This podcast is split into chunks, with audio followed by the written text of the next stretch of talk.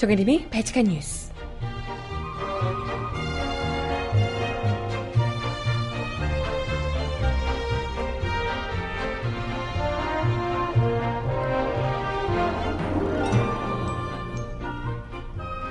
여러분 안녕하세요. 발칙한 뉴스 정혜림입니다. 박근혜 대통령이 헌법재판소에 제출한 답변서가 드디어 공개됐습니다. 하, 그런데 이건 뭐... 국민들 앞에 눈물쇼하며 죄송하다 머리 숙였던 것이 언제였냐는데 내가 뭘 잘못했는데요? 내가 왜 탄핵을 당해? 이게 끝입니다. 지금 당장 물러나라는 촛불 민심에 정면으로 한판 붙자는 전쟁 선포를 한 셈입니다. 이거 우리 국민들이 가만히 있을 수가 없죠? 음악 듣고 와서 이야기 함께 나눠볼게요. 첫 곡! 그래서 준비한 노래 엠블랙이 부르는 전쟁이야 듣고 오겠습니다. 신청곡 있으시면 주세요.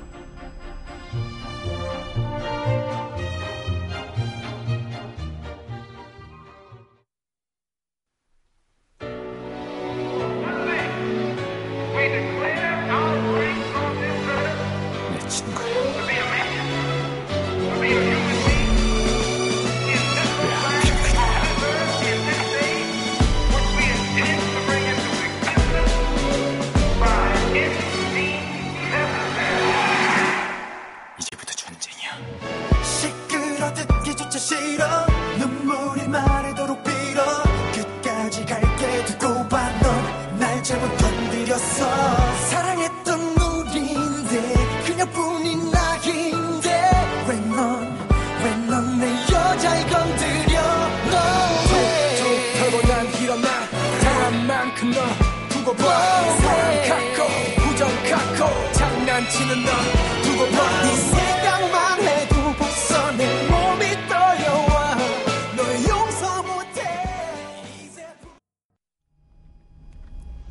네, 첫 곡으로 보이그룹의 노래 전쟁이야 겁쟁이야 라는 노래를 듣고 왔습니다. 아, 웃을 때가 아니죠. 주말엔 잘들 보내셨나요? 아, 네. 주말 지나고 와서는 좀 날씨가 많이 포근해지긴 했는데 또 이번 주말에는 춥다고 하네요. 점점 이번 주중까지는 좀 포근하다가 목요일께부터 다시 추워지기 시작해서 금요일, 뭐 토요일 다 춥다 그래요. 그러고 보니까 이번 주 맞죠? 어, 이번 주 주말이 크리스마스더라고요. 아유 참 누구 덕분에 시간 가는 줄 모르겠어 아주. 어? 대체 며칠인지 뭐 무슨 날인지도 모르겠어. 너무 정신이 없어가지고 덕분에 누구 덕분에. 그러고 보니까 갑자기 지금 생각나는데요. 십이월 십구일, 오늘 십이월 십구일인데 십이월 십구일이 대선 아니었나? 기억이 잘... 이, 이, 그렇죠. 이맘때였던 것 같은데. 십이월 십구일. 아, 참 너무 오래된 일 같은데 사 년 전입니다. 참... 아유 참... 네. 사 년 동안 우리가 이걸 버텨냈다는 것도 용하고 어떻게든 덮으려고 했을 텐데 그동안 온갖 정말 범죄란 범죄는 다 저지르고 이렇게 이제 참다 참다 빵 터진 거잖아요. 빵 터진 건데 이런 상황에서도 지금 모든 국민들이 다 알게 된 상황에서도 끝까지 혼자서 그런 적 없다. 모두 다 거짓말이다. 이야기를 하는 걸 보면 아 진짜 인간의 뻔뻔함의 끝은 어디일까 싶기도 하고 여튼 뭐 그렇습니다. 어, 뭐 글쎄 주말에 또 촛불에 저희 사무실 앞에는요 거의 박사모 그 회원들 어르신들의 거의 뭐 무대였거든요. 안국역부터 거의 낙원상가까지. 아 그래도 뭐 나름 많이 오셨어요. 오셔가지고 어, 저희 기자들이 어, 굉장히 괴로 오셨는데 네 아무튼 뭐 태극기 집회라고 태극기를 한가득 들고 와서 막 흔드시고 나서 태극기를 다 버리고 가셨더라고요. 그냥 막 길거리에 막 버리고 가셨더라고요. 태극기가 그렇게 소중하다면서 길거리 다 버리고 가시고 아무튼 나오셔가지고 어찌나 박근혜 대통령님 사랑합니다 외쳐대시는지. 참. 뭐, 이런 상황에서도 그렇게 외쳐대는 분들이 어찌됐건 뭐, 삼 퍼센트건 사 퍼센트건 있으니까. 그런 사람들을 믿고 박 대통령이 이렇게까지 막장으로 치닫고 계신 것 아닌가. 정말 본인을 지지하는 그 몇 퍼센트 있잖아요. 그런 분들의 의견만, 이런 사람들만 국민이다라고 생각을 하고 계신 게 아닐까 싶기도 하고요.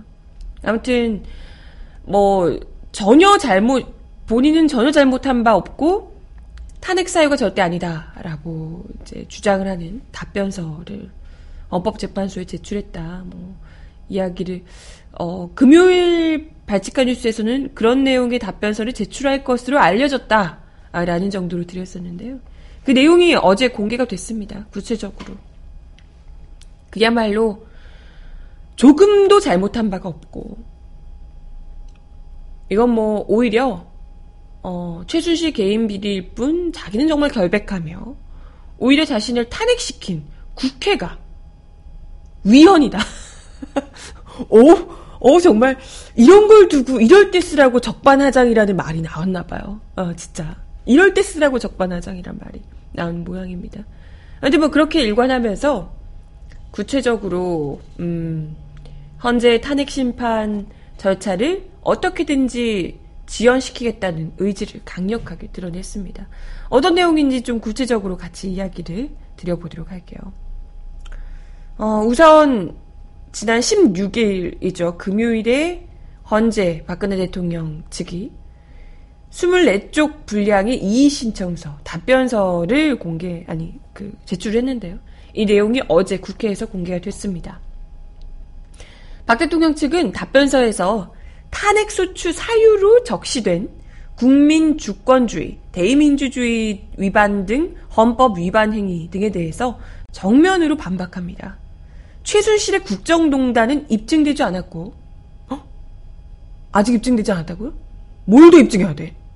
아니, 관련자들이 다 대통령이 시켰다라고 얘기하고 있는데 무엇이 입증되지 않았습니까? 어디가? 그리고 박 대통령 본인 입으로 내가 친구에게 도움을 받았고 죄송합니다라고 얘기한 거잖아요. 이게 어떻게 입증되지 않았어? 본인의 자백도 있었고 그잖아요. 다 이야기를 한 건데. 아무튼 뭐 사실이라 하더라도, 만에 하나 그게 사실이라 하더라도 박 대통령은 그에 관여하지 않았다, 최순실 개인 비리다 라고 이야기를 합니다. 그러면서 최순실 개인 비리를 박 대통령의 책임으로 규정하는 건 연좌자다, 이런 말 같지도 않은 논리를 펼치기도 했습니다. 아니, 그럼 사람들이 다, 기업들이 다 최순실 거기 뭐 그냥 아주머니 한 분 믿고, 뒤에 대통령이 없는데 최순실이라는 사람 믿고 다 돈을 갖다 바치고, 그 사람 뭘 믿고 그랬을까? 어? 누굴 믿고 그랬을까? 이걸 연좌제라고 세... 당연히 연좌제가 아니라 대통령이 뒤에 있으니까, 대통령 이름을 팔아서 하는 게 먹히니까, 그게 실제로 먹혔으니까 기업들이 돈을 그렇게 갖다 바친 거 아니겠어요? 상식적인 수준에서. 아무튼 뭐 그뿐만이 아니고 음, 국민, 국민주권주의, 대의민주주의 등을 추상적인 헌법조항, 헌법조항의 단순 나열이다 라고 폄훼하면서 탄핵 사유로 부적합하다라고 항변했습니다. 야, 이것보다 더 탄핵 사유일 수가 없는데 부적합하대요. 뭐 어느 정도 돼야 탄핵, 이것 가지고도, 이런 정도로의 범죄 가지고도 탄핵이 안 되면 뭘 가지고 탄핵해야 됩니까? 예전에 노무현 대통령 말 한마디 가지고, 물론 그때 헌재에서는 탄핵 사유가 아니라고 판단을 했지만, 노무현 대통령 그 말 한마디 지금 박근혜 대통령의 수준에 비하면 정말 너무나도 깃털처럼 가벼운 그 말 한마디 가지고 박근혜 대통령 그 탄핵, 탄핵안 가결시키고 그 유유히 웃던 미소 생각나는데요. 어? 그러셨던 분께서. 그죠? 뿐만 아니라 지금 계속해서 논란이 되고 있는 세월호 참사 책임과 관련해서도 참사 대응에 박 대통령이 최선을 다했대. 와, 나 진짜 어느 부분. 어, 글쎄, 그, 뭐랄까요, 그 티비에 나오기 전에 머리를 두 시간 올렸다, 뭐 이런 류로 최선을 다했다, 이런 건가요? 어떻게 참사 대응을 해, 최선을 다했습니까? 뭘 대체? 나오셔가지고 일곱 시간 만에 나오셔가지고 구명조끼를 입었다는데 구하기가 그렇게 힘든가요? 이런 얘기가 뭐가 대체? 어느 포인트? 구체적으로 한번 얘기해봐요.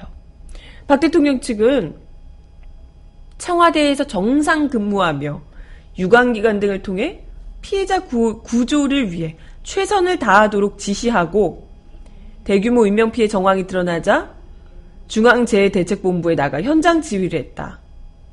다소 미흡한 부분이 있다 하더라도 적법한 탄핵소추 사유가 될 수 없다라고 주장하고 있습니다. 도대체 정상 근무를 했다는 기록이 어디에도 없는데 그 증거를 대보라고. 그러니까 정상 근무했다는 기록이 어디도 없고 주변인들이 아무도 박근혜 대통령이 그때 당시에 뭘 했는지 모르는 거잖아요. 모른다고 얘기를 하는 거잖아요.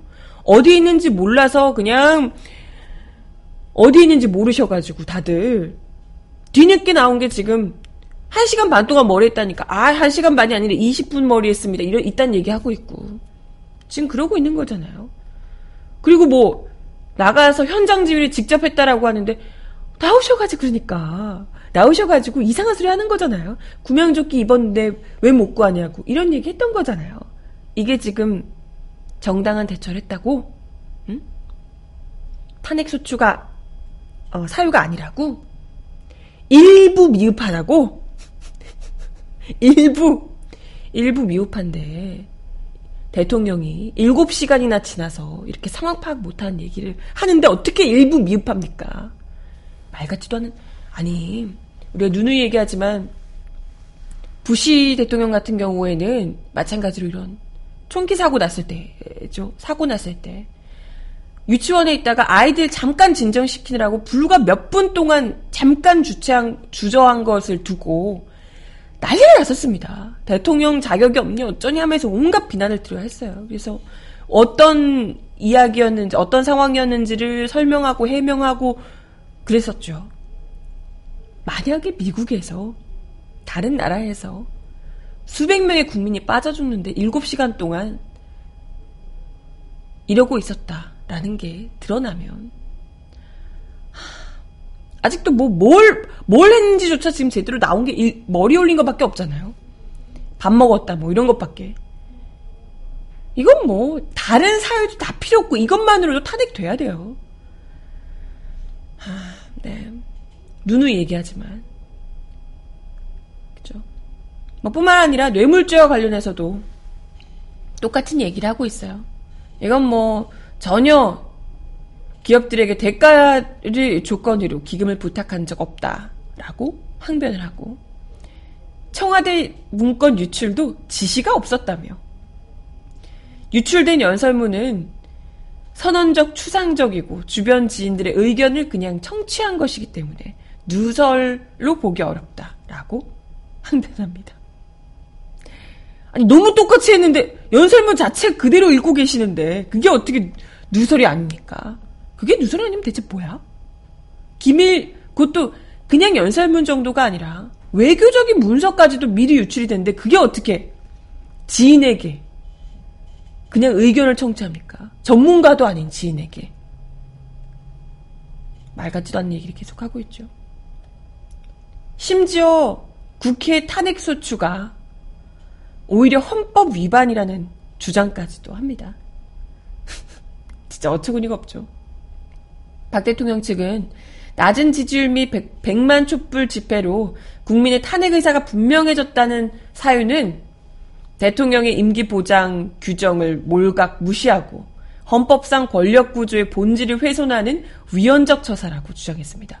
하, 당신이 저지른 위헌적 처사는 조금도 일일도 거리낌 없으면서 내가 곧 법인데 뭐가 위헌이야 라고 하면서 국민의 국가의 주인인 국민이 탄핵을 외치는 그 뜻을 받아하나 국회에서 국회의원들이 무려 새누리당조차도 탄핵 시판에 동의해서 탄핵안을 가결시킨 것이 그게 위헌이라고 이야기합니다. 심지어 뭐라면요, 진짜 어처구니없게 국회 소추 절차에서 대통령이 억울함을 호소할 수 있는 기회가 제공되지 않았다 이건 무죄 추정 원칙을 침해한 위헌적 처사다라고 이야기를 합니다. 뭐래니? 검찰에서 그렇게 나오시라고, 제발 좀 나오시라고, 의견 좀 듣겠다고 이야기를 했는데, 그렇게 나오시라고 했는데 단 한 번을 나오지 않아놓고 지금 며칠째, 몇 번째, 한 세 번 했죠? 끝까지 나오시라고 그렇게 했는데, 그럼에도 불구하고 나오지 않으셨던 분께서 자기가 항변권이 없다며 얘기 좀 들어보겠다고 나오랄 때는 안 나오셨잖아요. 그래놓고 항변권이 없었다고 이딴 얘기를 하시는 게 맞나 되냐. 네.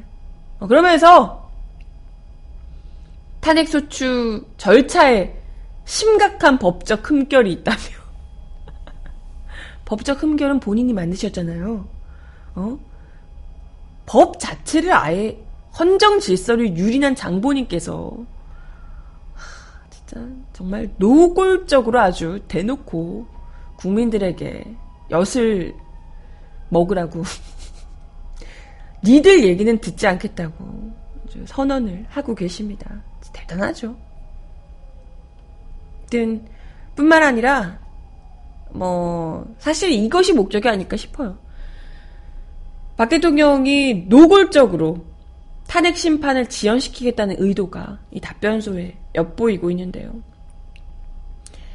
헌재가 최순실 등 관련자들의 일심 형사 재판 과정을 보면서 사실관계를 충분히 따져보고 결론을 내야 한다라고 요구를 하고 있습니다. 여기에 심판 절차 정지 가능성까지 거론했는데요. 이건 뭐 신속한 탄핵 결정을 요구하는 국민 여론에 맞서서 노골적인 탄핵 심판 지연 시도로 볼 수가 있습니다. 앞서 박 대통령 대리인단은 특검과 검찰의 수사 자료를 요청한 헌재에 이의를 신청하기도 했어요. 그러니까 재판을 다 보고 뭐 이걸 다 하고 나서 또 헌법재판소법 오십일 조에서는 심판 절차를 정지할 수도 있다라고 규정하고 있다. 그러니까 심판 다 지켜보고 재판 다 지켜보고 그러고 나서 해야 한다. 아, 이런 이야기를 하고 있습니다. 어떻게든 탄핵 심판 과정에서 사실관계 입증 문제를 놓고 다투면서 시간을 최대한 끌겠다는 의도를 표출하고 있는 거죠. 그걸 위해서 지금 앞에 이야기했던 말 같지도 않은 탄핵 사유에 객관적 증거가 없다는 주장을 계속해서 하는 거죠. 본인이 이때까지 뭐 계속해서 대국민 담화인지 담완지를 통해서 국민 앞에 죄송하다, 송구하다라고 이야기를 한 것은 뭐 전혀 언제 그랬냐는 듯 자신의 책임이고 죄송하다 뭐 이런 얘기를 하며, 인정을 했던 것은 언제 그랬냐는 듯 아니 그냥 이렇게 싹 뇌를 비워버리고 자신은 조금도 잘못한 거 없다라고 주장하고 있는 것이 어떻게든 절차를 미뤄서 임기를 최대한 채워보겠다 이런 의도로밖에 해석할 수 없을 듯 합니다. 아무튼 뭐 당연히 답변서가 공개되자 야당에서는 박 대통령을 강력히 질타하고 나섰습니다. 황당한 변론을 듣는 국민 마음이 흘러내리는 촛불농처럼 피눈물 나겠다는 안쓰러움 뿐이다. 하나하나 열거하기도 힘들 만큼 답변서 내용은 터무니없는 변명 일색이고 국민 상식과는 거리가 멀어도 한참 먼 궤변으로 가득 차 있다. 수차례 대국민 담화를 통해, 통해 울먹이며 국민 앞에 용서를 구하던 대통령의 위선이 가증스러울 뿐이다 라고 비판했습니다. 아유 뭐 그 어떤 것도 잘못한 것이 없으시다고 하는데, 아니 뭐 이거 싹싹 무릎 꿇고 빌고 석고대죄를 해도 용서해 줄까 말까 할 판에, 아 용서는 용서고 뭐 일단 법적인 책임을 물어야 되는 거니까요. 그래도 모자랄 판에, 불쌍한 마음을 조금이라도 가질랑 말랑 할 판에, 요번 본인 조금도 잘못 없다고 하는데 근데 뭐 더 봐줄 이유가 있습니까? 이건 뭐 불쌍하지도 않네. 권진아의 끝 노래 들으면서 이제 좀 끝내보자고, 못 봐주겠다고, 네, 말씀을 드리고 싶네요. 음악 듣고 와서 이야기 더 나눠볼게요. 한참을 아무 말도 없었다. 어색한 공기만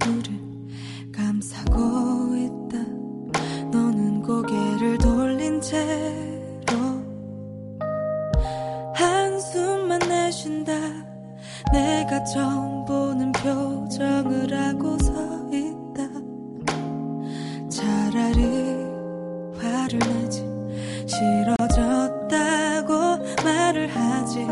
마지막 순간까지 좋은 사람으로 기억되고 싶었니? 내가 갈게. 애써 미안한 표정 하지 마. 싫어진 거잖아. 그래 널 떠나줄게. 비겁해지.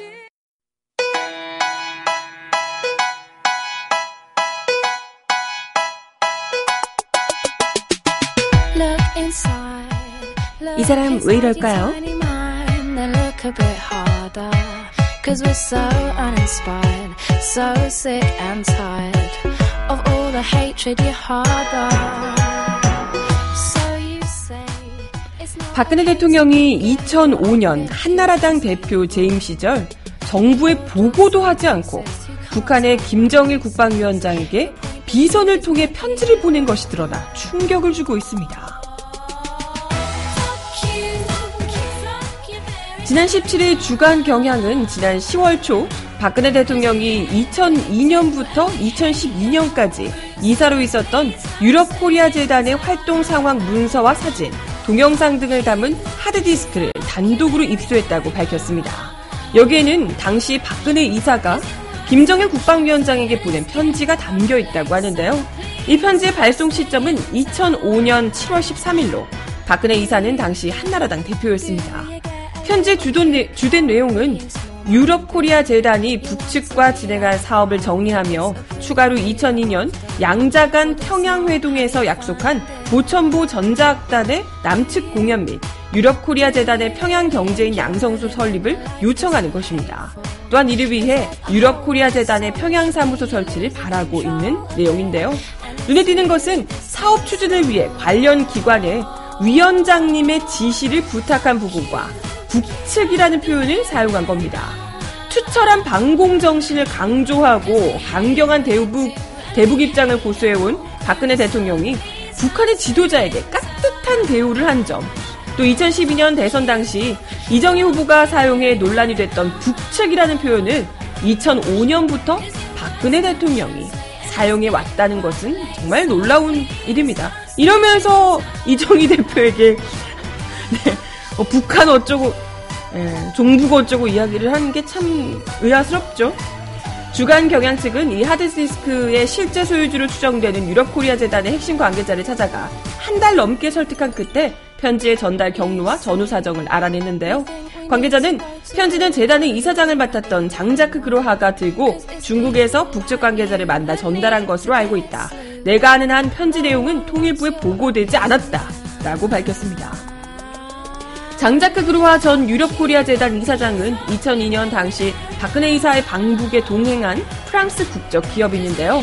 그는 한국 국적이 아니기 때문에 당국에 북한 주민과 접촉할 때 신고해야 하는 남북교류협력법상 신고 대상이 아닙니다. 이 편지 역시 당국에 보고된 바 없고요. 당시 통일부 장관이었던 정동영 의원은 장관 재직 시절 본 기억이 없다라고 말했습니다.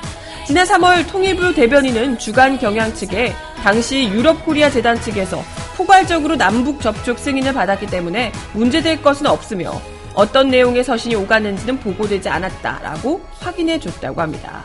주간경향이 입수한 하드디스크 안에는 이 재단의 대북 접촉 활동에 대한 다양한 자료가 담겨 있다고요.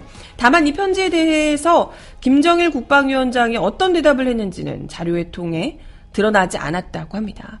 근데 더 재밌는 것은 이 내용과 관련해서 누구에게 보낸 것인지가 알려지지 않은데 처음에 박사모 그 사이트 있잖아요. 여기서 문재인 전 대표가 김정일 국방위원장에게 보낸 편지다라고 하면서 박사모 사이트에 올라왔던 모양이에요. 발신인은 나오지 않은 채. 그러면서 박사모에서 종북 빨갱이라고 그렇게 막 욕을 했대요. 이 편지를 보고. 근데 알고 보니까 이게 그들이 그렇게 사랑에 맞이하는 박근혜 대통령이 쓰셨던 편지였다는 거죠. 정말 충격적이지 않나요? 박사모가 멘붕에 빠졌더라는. 네.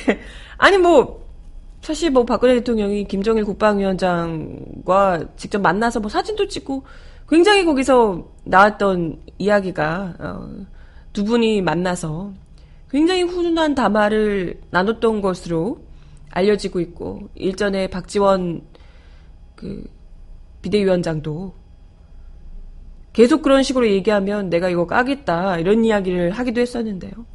아 뭐 그러게요. 박사모가 뭐 종북빨갱이의 공격이라며 그렇게 얘기하시는데 어우 이 뭐 그들이 말하는 종북빨갱이 편지의 주인공이 박근혜 대통령인데 이를 두고 뭐라고 하실지 참 궁금합니다. 아니 그가 뭐 실제로 만난 적도 연락도 한 적 없는 뭐 이정희 대표나 전 대표나 이런 사람에게 북측이란 표현 썼다고 뭐 종북빨갱이니 어쩌니 그렇게 하셨는데 여기는 뭐 아우 아주 어마어마하던데요. 그죠? 말 같지도 않은 공격하지 마시고 그렇게 따지면 그 준엄한 국가보안법을 박근혜 대통령에게 먼저 물어야 되지 않을까 생각이 드네요. 아무튼 참 재미납니다. 에. 진정한 종북이 누구인지 매번 묻게 되죠. 음악 하나 더 듣고 올게요. 린이 부르는 노래 실화 듣습니다.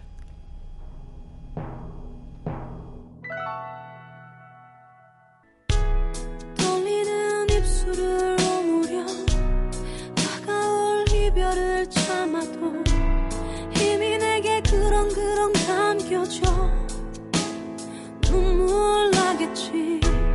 지금은 어울리지 않아. 난 정말 울고 싶지 않아. 우릴 더욱 서먹서먹하게만 만들 테니까. 우우우우우우. 그때 왜 자꾸 슬퍼져. 우우우우우우. 내 맘이 왜 사람 만나서 나 같은 건 나 같은 건 잊고서 아프지 말고서 행복하게 잘 살라는 말 그 말만은 그 말만은 하지만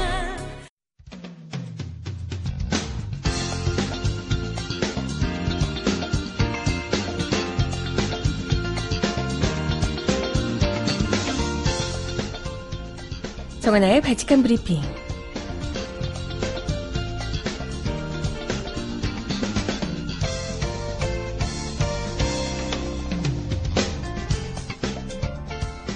첫 번째 소식입니다. 국회 최순실 국정농단 사건 국정조사 특위 청문회 증인인 K스포츠재단 전 직원과 특위 위원인 새누리당 친박계 이만희 의원이 위증을 사전 모의했다는 주장이 제기돼 충격을 주고 있습니다. 특히 이 의원이 청와대와 친박 핵심 등의 주선하에 최순실 씨 측근을 만나 청문회 질의 내용을 조율했다는 구체적인 의혹까지 어제 제기됐는데요. 청와대나 정부가 국회 국정감사, 상임위 등에서 여당 의원들의 입을 빌려 각종 현안, 쟁점에 대한 주장 반박을 해왔던 청부 질의 관행이 반복되고 있다는 지적입니다. 고영태 전 더블유케이 이사는 지난 십삼일 월간중앙 인터뷰에서 십오일 사차 청문회에서 박헌영 전 K스포츠재단 과장이 새누리당 한 의원과 사전에 입을 맞추고 위증을 할 것이라고 예고했습니다. 이 의원이 박 전 과장에게 태블릿 피씨를 본 적 있느냐라고 물으면 고 씨가 들고 다니는 것을 봤다. 한 번은 태블릿 피씨 충전기를 구해오라고 했다. 라고 답하는 시나리오로 진행될 것이라고 했고 실제 청문회에서 이 같은 질문 내용과 답변이 이루어졌죠. 네, 내용 기억나네요. 이 의원은 보도자료를 내고 명백한 허위사실이라며 박 전 과장과 만나거나 전화통화도 한 적이 없다라고 이야기했는데요. 이 의원은 십이일 더블유케이 직원과 고씨 펜싱 선배가 찾아와 이같이 진술했고 이를 토대로 청문회에서 지, 질의했다고 주장했습니다. 하지만 전형적인 청부질이라는 반응이 여권에서도 나오고 있는데요. 박 대통령 대리인들과 청와대, 친박 핵심 증인들이 질의를 설계해 이 의원에게 전달하고 이 의원은 이를 기초를 삼아 최순실 씨 측근들과 입을 맞췄다는 겁니다. 실제 이 의원을 방문해 진술했다는 더블유케이 직원이 최 씨의 최측근인 유모 씨라는 의혹이 제기되기도 했습니다. 국조 발언은 특검과 탄핵 심판의 증거자료가 되는 만큼 기록 남기기 차원에서 관여했을 수 있다는 거죠. 태블릿 피씨 소유주를 고시로 몰아가는 증언이 나오면 최순실 씨가 태블릿 피씨를 이용해 국정농단을 했다고 단정할 수 없다는 주장이 성립될 수 있고, 이는 청와대에 유리하게 작용할 수 있기 때문이죠. 그런 가운데 오늘은 이만희 의원에 이어 새누리당 간사였던 이완영 의원, 아, 이 청문회를 방해하는 인물로 참 악명이 높았던 분인데요. 이완영 의원 역시도 위증을 교사했다는 폭로가 나와 파문이 확산되고 있습니다. 이완영 의원 역시도 이만희 의원과 마찬가지로 친박으로 꼽히고 있죠. 중앙일보에 따르면 노승일 K스포츠재단 부장이 중앙일보와의 인터뷰에서 이완영 의원이 태블릿 피씨는 고영태 것으로 보이도록 하면서 제이티비씨가 절도한 것으로 하자라고 정동춘 K스포츠재단 이사장에게 제의했고, 정 이사장이 이를 박헌영 K스포츠재단 과장에게 전달했다라고 밝히고 있습니다.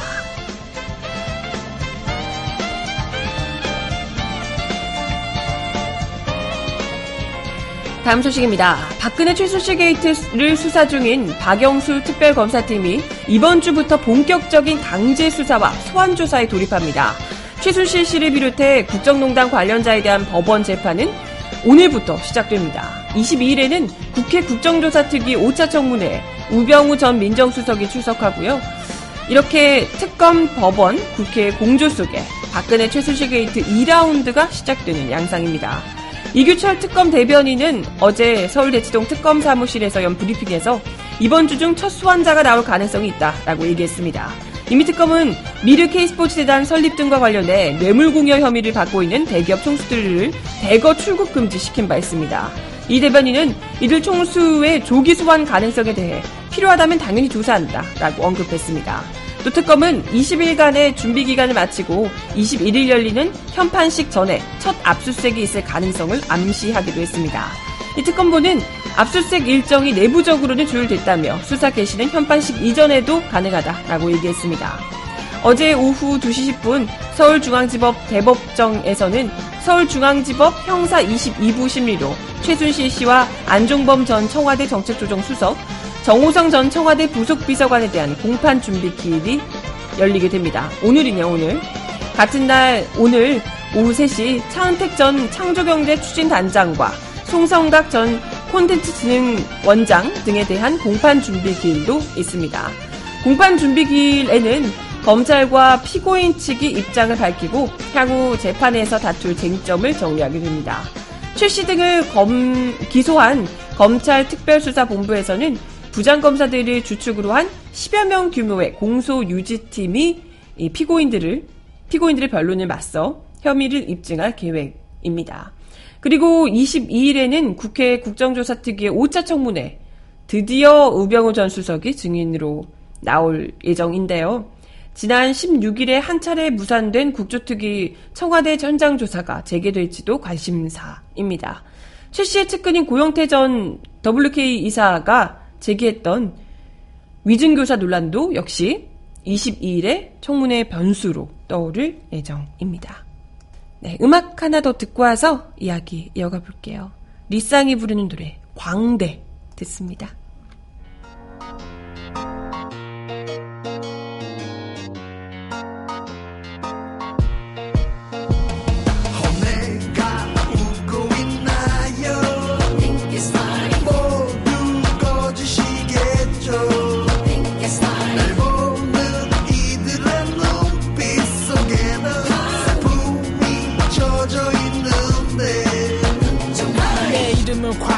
직업은 수많은 관객 그 앞에 웃음을 파는 예 슬퍼도 웃으며 내 모습을 감추는 게 철칙 오 이런 내 처질 손가락질하며 날 모욕해도 더 크게 웃고 난 땀으로 목욕하고 음악이 꺼지고 막이 내리고 밤이 오면 별빛에 몸을 씻고 눈부시게 광낸 구두를 신고 달에게 청혼하듯 손을 내밀어 얼음 위를 미끄러지듯 앞으로 달려 아무도 아무도 모르게 조용히 흐르는 이 시간에 외롭게 홀로 빈 꽃 한 송이에 난 반해 사랑은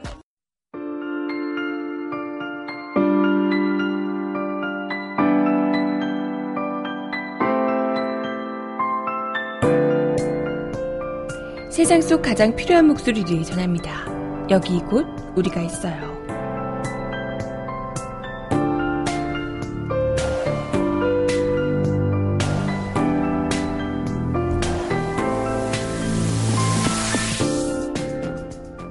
지난 십칠 일 에스비에스 보도 프로그램 그것이 알고 싶다는 죽거나 혹은 죽이거나 대통령 오촌 살인사건 미스테리 편에서 유경재단의 갈등과 박용수, 박용철 씨의 죽음을 둘러싼 의혹을 무려 이 년간 추적해 보도했습니다. 이천십일 년 구월 박용철 씨는 망치와 회칼로 난도질 당한 채 발견이 됐고요. 용의자로 지목된 박용수 씨는 두 시간여 떨어진 북한산에서 목을 매달아 죽은 채 발견이 됐습니다. 제작진은 이천십사 년 구월 박용철 씨의 최측근이라고 자신을 소개한 제이 씨를 두바이에서 만났습니다. 제이 씨는 박용철과 얘기하는데 천팔백만 달러 얘기를 한다라며 정윤혜 씨와 통화할 때 그런 내용으로 통화를 몇 번 했다라고 얘기했습니다. 제이 씨는 천만 달러로 줄었다. 마무리가 라며 그 대가로 증언을 안 하는 조건, 녹취한 것도 없고 모른다고 말하는 것이다 라고 얘기했습니다. 당시 박용철 씨는 박근영 씨의 남편 신동욱 공화당 총재 납치미수 사건 재판과 관련해 진상을 밝힐 녹취 파일이 자신의 휴대전화에 있다고 증언했습니다. 하지만 박용철 씨는 법적 증언을 이십여일 앞두고 살해가 됐습니다. 또 다른 박용철 씨의 지인이라는 제보자는 조선족 여성이 박용철 씨의 노트북과 휴대전화를 가지고 있다고 말합니다. 이 사람은 박용철 씨를 보조해주던 중국 조선족 애들이 있는데 박용철이 죽기 전에 여자에게 노트북 하나와 휴대전화를 맡기고 보관하고 있어라. 나 한국 가서 돈을 받아올 테니까 갔다 오면 뭐 술집을 차려주겠다라고 이야기하며 갔는데 그리고 나서 얼마 있다 죽었다라고 얘기를 합니다. 이 제보자는 박용철이 누군가와 통화하는 내용이 세 개 정도 된다더라. 굉장히 정중하게 전화를 받는데 박근혜에게도 전화 와서 받고 라고 얘기를 합니다. 박근혜한테요? 라고 제작진이 묻자 그러죠. 그 당시 경선 때니까 가장 급한 사람이 했겠죠. 라고 증언을 합니다. 또 그는 애들이 무슨 얘기를 했냐면 하다가 청량리 이 땡땡이라고 얘기를 하더라. 이게 이제 조직폭력배라고요. 제작진은 방송 말미에 또 다른 제보자가 건네준 음성 파일을 공개합니다. 박용철 씨 살인에 직접 관여하거나 계획을 알고 있었던 것으로 추정되는 인물이 다른 지인에게 형을 죽이란다. 어떤 형이야? 용철이 형이지. 라고 이야기를 하며 굉장히 좀 괴로워하는 그런 이제 목소리가 담겨있는 내용입니다. 누가 죽이라는 거냐? 라는 질문에 땡땡땡이, 땡땡땡 알지? 라고 하며 이름까지 털어놓는 장면이 등장합니다. 저도 이 방송 직접 봤는데 어, 정말 너무 무섭더라고요. 어떻게 뭐 정확히 여기서 누가 그걸 지시했다라고까지는 아직 정확히 등장하지 않았지만 박근혜 대통령의 이름도 나오고 박지만 씨도 거론이 되고요. 이 녹음 파일 아직까지 여기서 밝혀지지 않은 박용철 씨 노트북 안에 있다고 하는 그 전화 파일에 분명히 담겨 있겠죠. 이것을 보도하기까지 직접 이 살인사건 미스테리를 무려 이 년 사 개월간 추적해왔던 지금 뭐 그알 팀도 있지만 이뿐만이 아니라 주진우 시사인 기자며 김어준 씨 등 함께 취재를 해왔던 이들이 거의 뭐 살인협박까지 당하고 굉장히 두려움에 떨었다고 하더라고요. 음, 방송이 끝나고 그것이 알고 싶다 배정훈 피디가 자신의 에스엔에스를 통해서 이 같은 글을 올렸습니다. 정말 미안합니다. 질문을 많이 받았지만 전하지 못한 대답. 어쩌면 정답을 저는 알 것 같아요. 증거가 조금 부족합니다. 라고 하면서 맞아요. 당신의 고백이 필요해요. 이제 저에게 얘기하시면 됩니다. 그것이 당신도 나도 살 수 있는 유일한 선택일 겁니다. 쫄지 마요. 라고 하며 관련자의 양심 선언을 촉구했습니다. 그것이 당신도 나도 살 수 있는 유일한 방법이라니. 목숨까지 걸고 이런 취재를 해야 된다는 게 대한민국 사회에서 정말 무시무시하지 않나요? 조직폭력배까지 나오고.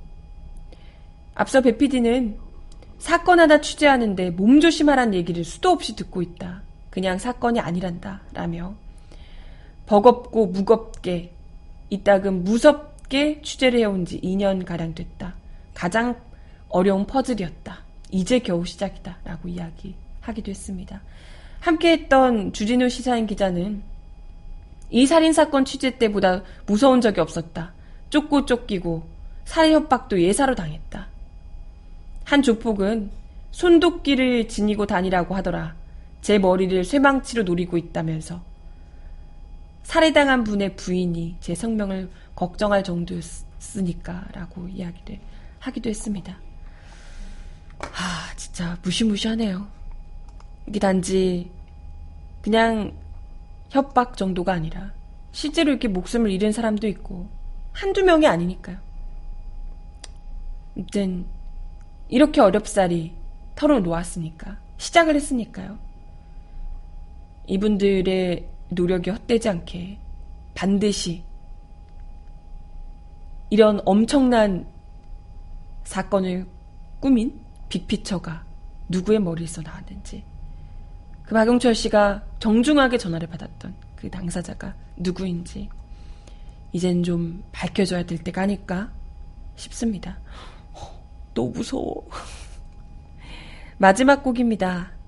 이분들에게 힘을 드리고자 신용재 씨의 노래 빌려줄게 마지막 곡으로 들려드리며 인사드릴게요.